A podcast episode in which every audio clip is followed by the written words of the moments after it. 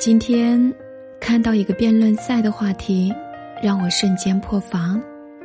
辩题的内容是这样子的：正方辩题从未在一起过，更遗憾；而反方辩题是最终没有在一起的，更加遗憾。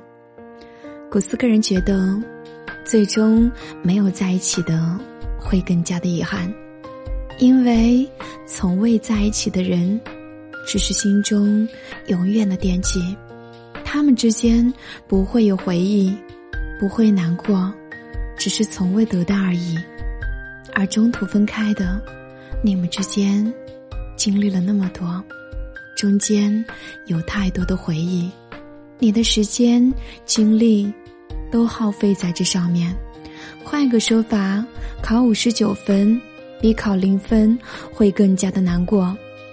因为人生最痛苦的，不是从未拥有，而是差一点儿就可以拥有。